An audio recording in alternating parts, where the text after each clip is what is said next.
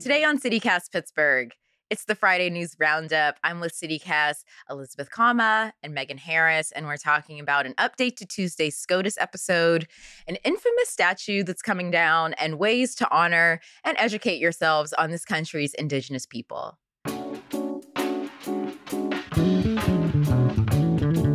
It's Friday, October 7th. I'm Morgan Moody, and this is CityCast Pittsburgh.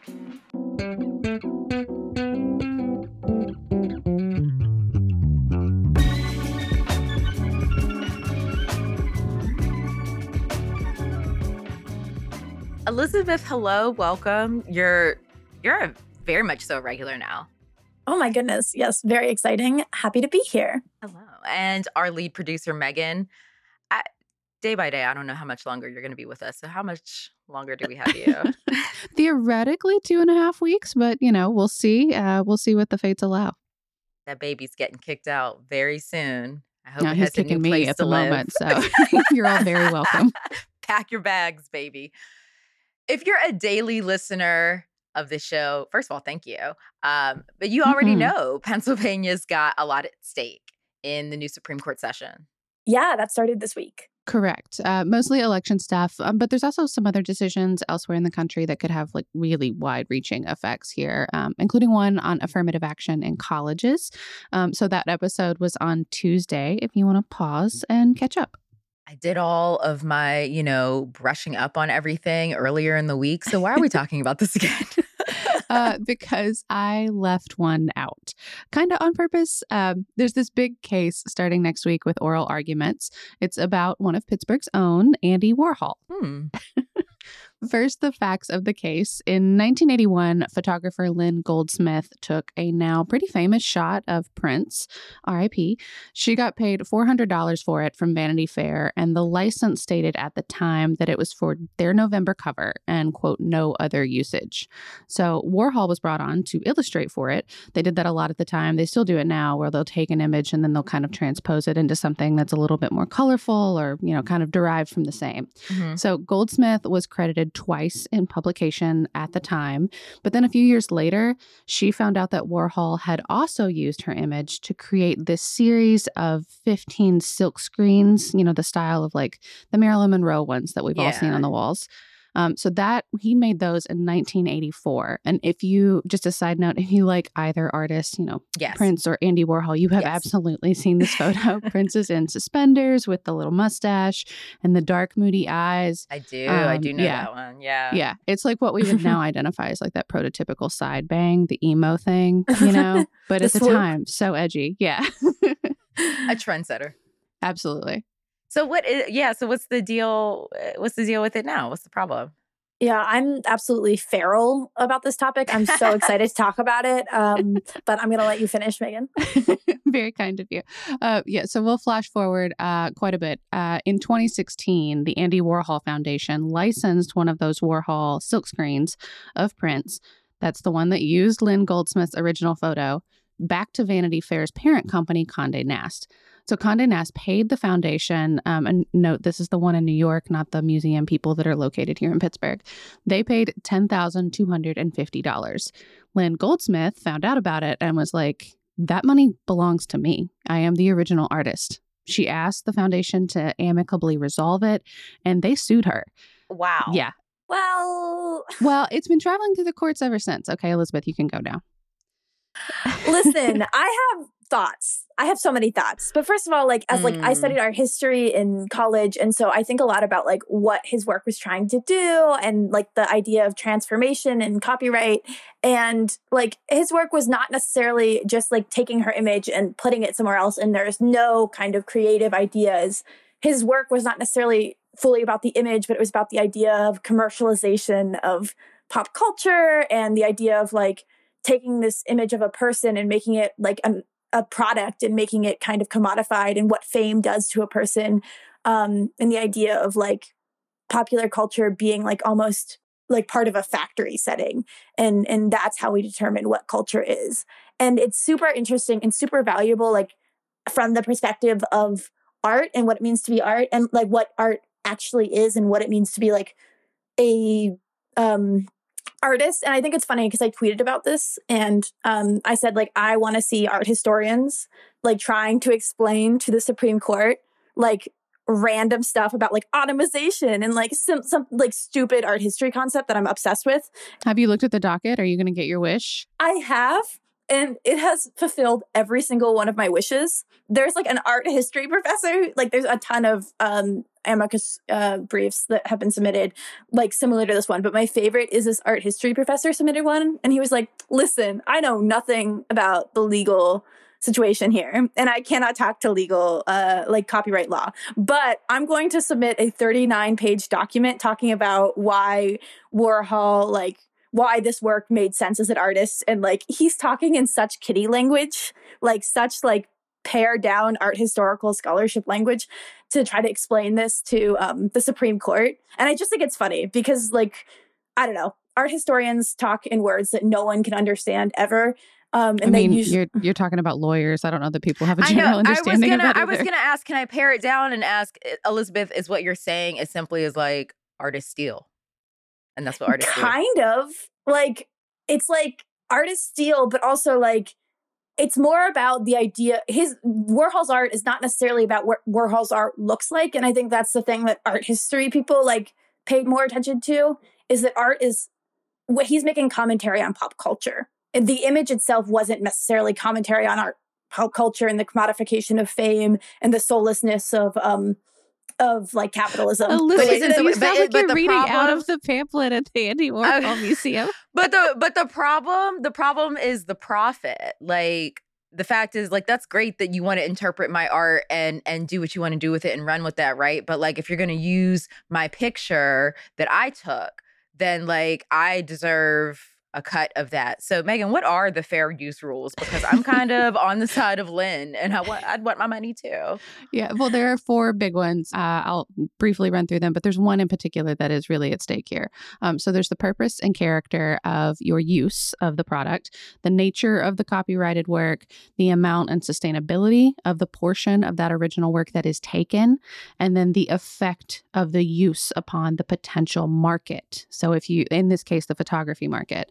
Um, so if we're looking specifically at that one idea of transformativeness, meaning that, you know, the second work adequately changed the first enough to make it its own unique piece of art. Um, and the lower courts so far have ruled that it does not constitute transformation, at least not enough. Um, it has to do more than just adopt the second artist, in this case, Warhol, style. And Elizabeth, to your point, intent doesn't actually matter in the courts. The artist can intend to have all of these far reaching effects, but First of all, we don't know actually what Warhol wanted to accomplish with this specific series because he's dead and Prince is dead. And Lynn Goldsmith is in her 70s. So this is like a long standing conversation. the fact that intent doesn't matter is like a little bit shocking to me because as an art historian intent is basically like 90% of what matters. Which is perfect for the art world, but I can see why in a court of law it would be like, you know, well, I didn't intend to break the law, but you might have, and you might have to suffer the consequences of that. i guess. I don't know. I'm still on the warhol side of this just because i see what he did as valuable. But you know whose side i'm on? I'm the side of that art history professor who sent that brief that said uh he had no clue about the legal right but he was going to talk for 39 pages about how much he liked warhol so Yeah, I, I feel that. Um, the other thing, and I think this is important, and I've seen a lot of Pittsburgh photographers actually sort of pick up this argument in various ways too, um, is that, you know, Lynn Goldsmith's broader argument is that market piece, meaning that like artists, critics, um, if the public disagrees about what art signifies, then they can just outright steal their work and not have to copyright. Um, which happens all the time on social media. Um, there's a All the time. yeah, there's a city paper photographer, Jared Wickerham, who's so talented, and he has a photo stolen every few months. And he sends them a cease and desist, and he asks them to please pay me now because you took my photo. Yeah, on top of his feed of amazing photos, I feel like I do probably at least uh, every other week see him have to post something that says like this publication. Please don't steal pictures." piece. Yeah, or Yeah. you know, or if you're gonna take it, pay me. The show today is brought to you by an incredible local resource, AIDS Free Pittsburgh, and their pledge to end the HIV AIDS epidemic in Allegheny County by 2030. If that is a cause that is close to your heart, make sure you're around for their biggest event of the summer, the sixth annual Too Hot for July. It is a party, but it is also a chance to get confidential HIV and STI testing for free, plus info on the incredible preventative medicines we have now to keep yins happy, healthy, and feeling your most confident out on the town. So come on out to Allegheny Commons East Park on Thursday, May 30th. Yes, July is in the name, but the event is in May. Don't get confused. May 30th from 4 to 10 p.m. There will be DJ sets, a health fair and marketplace, a ballroom inspired dance battle, cash bar, food trucks, and more. Plus, a performance by Tony Award winner Alex Newell, aka Unique from Glee. This is all thanks to True Tea Pittsburgh and so many folks doing the good work out here in the community. So do not miss out. Learn more at toohotforjuly.com. Speaking of theft, uh, I remember teachers telling us stories about, you know, the Nina, the Pinta, the Santa Maria rolling up to the shores of the Americas in like 1492. Wasn't it so romantic? The complete lies and fabrications or like glossed over truth that they told us as kids? They made it seem so nice. They left out the brutal killing of people, the indigenous people, to take the land, which leads us it to our- belonged to. Yeah. Yeah. exactly. Leads us to where we're at today. Uh, a judge has ruled that the Columbus statue in Schenley Park, which some of us knew was there, some of us did not, can be removed. Uh, if you've been past there in the last couple of years, you may have noticed it's been covered in plastic uh, since 2020. I'm glad they finally made a choice. Yeah. Like his face has been covered for all Yeah. this time. I mean, how did it get here in the first place? It is very awkwardly covered, uh, but it's it's it's been up there since 1955. But City Council passed some sort of ordinance that allowed it to actually be there and stay and be displayed in 1958. So, you know, not long, but honestly, long enough. Uh, during the summer of 2020, when you know protesters were pulling down statues and and government realized some of these are a little bit offensive you know and systemically racist uh, they decided to cover it up so you know because they were literally coming down either by the people or by the government so a petition was filed with the city in 2020 to remove the statue bill peduto in his last stretch said yeah take it down Mm-hmm. the Pittsburgh Art Commission voted and they're like, yeah, take it down, you know. But the Italian Sons and Daughters of America, who it's like an earlier iteration ended up paying for the commission of this statue in the first place, filed an emergency injunction to stop it. And it's been in this like legal limbo ever since. Yeah, I mean, didn't they include Mayor Peduto on their complaint? Yeah. yeah. I think so. Uh, the lawsuits, gosh, what was it? The plaintiffs argued that removing the statue, I think they violated an ordinance from like way, way back, like several decades, that the city didn't hold a fair and public hearing over the statue's removal. Yeah. Um, I thought it was really interesting. Um, I guess they thought that Peduto improperly influenced the city's art commission to remove the statue. You know, look, you, you know, you got to fight fire with fire. Uh, I guess. I don't know. I mean, Peduto was want to influence things his way, but so is every politician. I don't know. Yeah. Every single politician. Th- And the the judge ended up saying the mayor is elected by residents of Pittsburgh and entrusted with the duty of effectuating speech that reflects the will and ideals of the voters. It is contrary to law and public policy to decide otherwise. So the judge basically found that the plaintiff eh, nothing The sons and in- daughters. the sons and daughters it's not supported by either fact or law. Um, and instead, the lawsuit is an improper interference with the city of Pittsburgh's right to speech. So if the city wants to take it down, basically, they can do that. Yeah, Yeah. they have the right to not say something by having that statue up. And, you know, and it's offensive, and it's offensive to. Uh, you know, a community that is a part of Pittsburgh and certainly was here long before any of us were here. So I did some digging though, Oh, AKA Yeah, right. my digging is a very light Google search. Uh, but I you know, got to start somewhere. I gotta start somewhere and it turned up results. I found out who the attorney is representing the plaintiffs, so the Italian Sons and Daughters of America. And let me tell you, this is the guy you want to hire if you're looking to keep an offensive, murderous, colonizing figure where you put it. Uh, George Bochetto. I feel like I'm reading this literally like this man's fight card. Yeah, we should have the WWE like sound effects going, like woo, woo, woo. Yeah, yeah. yeah. Bochetto is an attorney in Philly. Shout out to our CityCast Philly team. He's a Republican. he ran in the primaries for U.S. Senate in May. He did not win. Obviously, Uh, Dr. Oz obviously, did. we got Dr. Oz on the other end holding things up for the Republicans. Um, he's worked on controversial cases such as this one. Uh, he is on the case right now in Philly to stop the removal of their Christopher Columbus statues in South Philly in Marconi Plaza. So Oh, right wow. now- he's being a good Italian son on both sides of the state. I mean, so you know, so far he's lost one, right? But he also said he's going to appeal it. Yeah, I was about to know, say there's an know, appeal you know. coming. I'm sure. Yeah, yeah.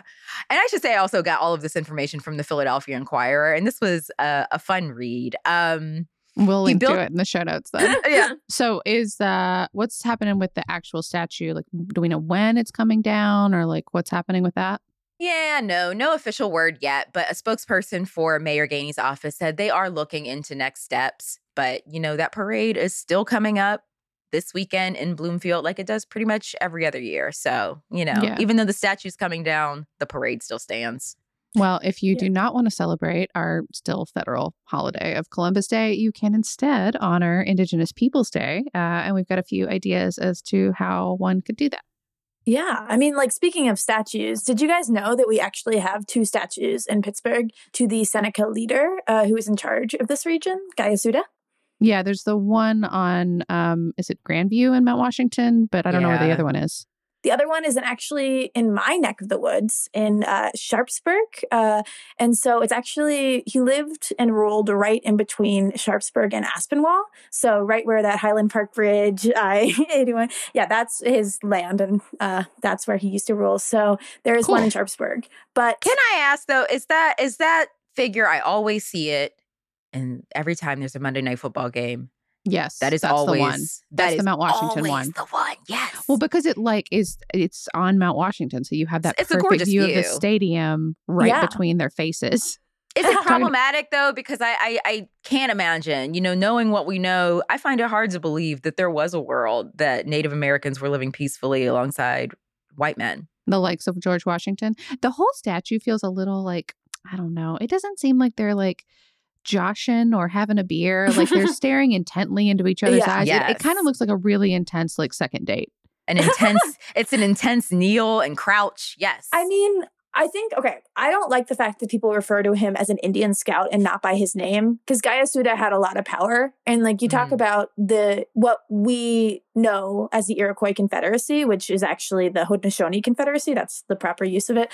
We had the Seneca peoples um, in in our region, but long story short, they had like a huge role. Uh, George Washington had to go and meet with uh, this meet with Guyasuta before he came to Pittsburgh like in the French and Indian War, they were a huge part. That Indian was a part of that. Um, they were like an actual force in this region. And I mean, one can make the argument that George Washington was barely more than a scout himself until just right before that. Um, I mean, I know we know him as like the first president of the United States, but like his earliest positions were actually like quite small, like prominent for the day. But I mean, calling him, calling even George Washington a scout would have been appropriate not too long before like You're, the, Yeah. you're, the make- you're making of it this. sound like he was just around. You filled the job, you know? He was like a they land- needed a president. He, was a land He's surveyor. That was how I he mean, got started. I think that I think my perspective on the statue is I think it's actually good if you kind of give Guyasuta the respect he's given, like he deserves, because he was a prominent leader. You know, he was equally prominent as George Washington in those early days, probably more prominent when George Washington was a land surveyor. So having them interacting, um, you know, one of our biggest, you know, historical figures in America and one of the most powerful native figures in this region, like I think that's great. I think it's good that we're acknowledging his history because I mean, at least for me, I wasn't taught any real native history about this area when I was in high school or growing up here. What about you guys? no. yeah i mean everything i know is based on what was what is freely available at the heinz history center right now um, although i of course did not grow up here so maybe it's different for, for for kids who grew up through the public school system Even in Catholic school, I don't feel like I got any real level of that education. It was more the nicer side of things, the whitewash side of things, right? That this was Yeah. a meeting and and we know that that's not true. Yeah. Um, well, Elizabeth, you spoke to uh, an, a leader with the Council of Three Rivers American Indian Center more recently, right? About like kind of ways that they're honoring and more about, you know, exactly whose land we're on. Yeah, no, I spoke with Miguel Sage. He's a uh, board member, and then he also is a speaker for them, and then he's also involved in the land acknowledgement. So, you know, all three. Uh, Hands in a lot of jars. Yes. Um, and so he shared a lot with me, and honestly, there was too much to include here. So, we're going to talk about it on Tuesday after the holiday, but I do have some stuff for our listeners who want to, you know, celebrate it during the actual day. Cool. What can we do? Yeah. So, I mean, the best way to to really celebrate Indigenous Peoples Day is to get educated. And, you know, yesterday we put something in our newsletter actually with a bunch of resources. Um, but we also have a reading list. And, you know, one of my favorite books about the city is An Alternative History of Pittsburgh by Ed Simon. It has a lot of good info. And then I also highly recommend Custer Died for Your Sins, an Indian Manifesto by Vine Deloria. It's really great if you just want to read up on Native activism and, um, yeah, Native worldviews. Can and, I add one too? I uh, read it last year during like the holiday season, and it's an excellent accompaniment, like especially headed into Thanksgiving and more myths that we're you know, poorly taught. Um, it's called Braiding Sweetgrass is really good by Robin Wall Kimmerer. I'm not sure if I'm saying that correctly, but it's just phenomenal, especially kind of going into that time of year. Mm-hmm. Yes, certainly. So read up, you know, visit the statues of Guyasuta, pay your respects. I mean, uh, it's his land that we're on and get educated. We'll help more with that on Tuesday. And yeah, enjoy the holiday. Thanks so much, Elizabeth. Yeah. Thank you.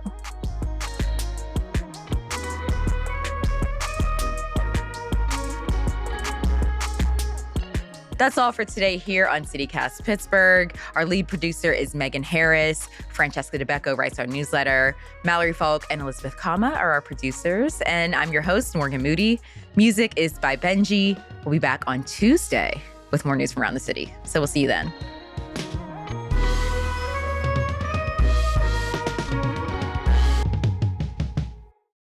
Elizabeth, you cannot yell into your phone. I'm sorry. I just got so excited. You are a producer. You know better. I feel like a shamed puppy.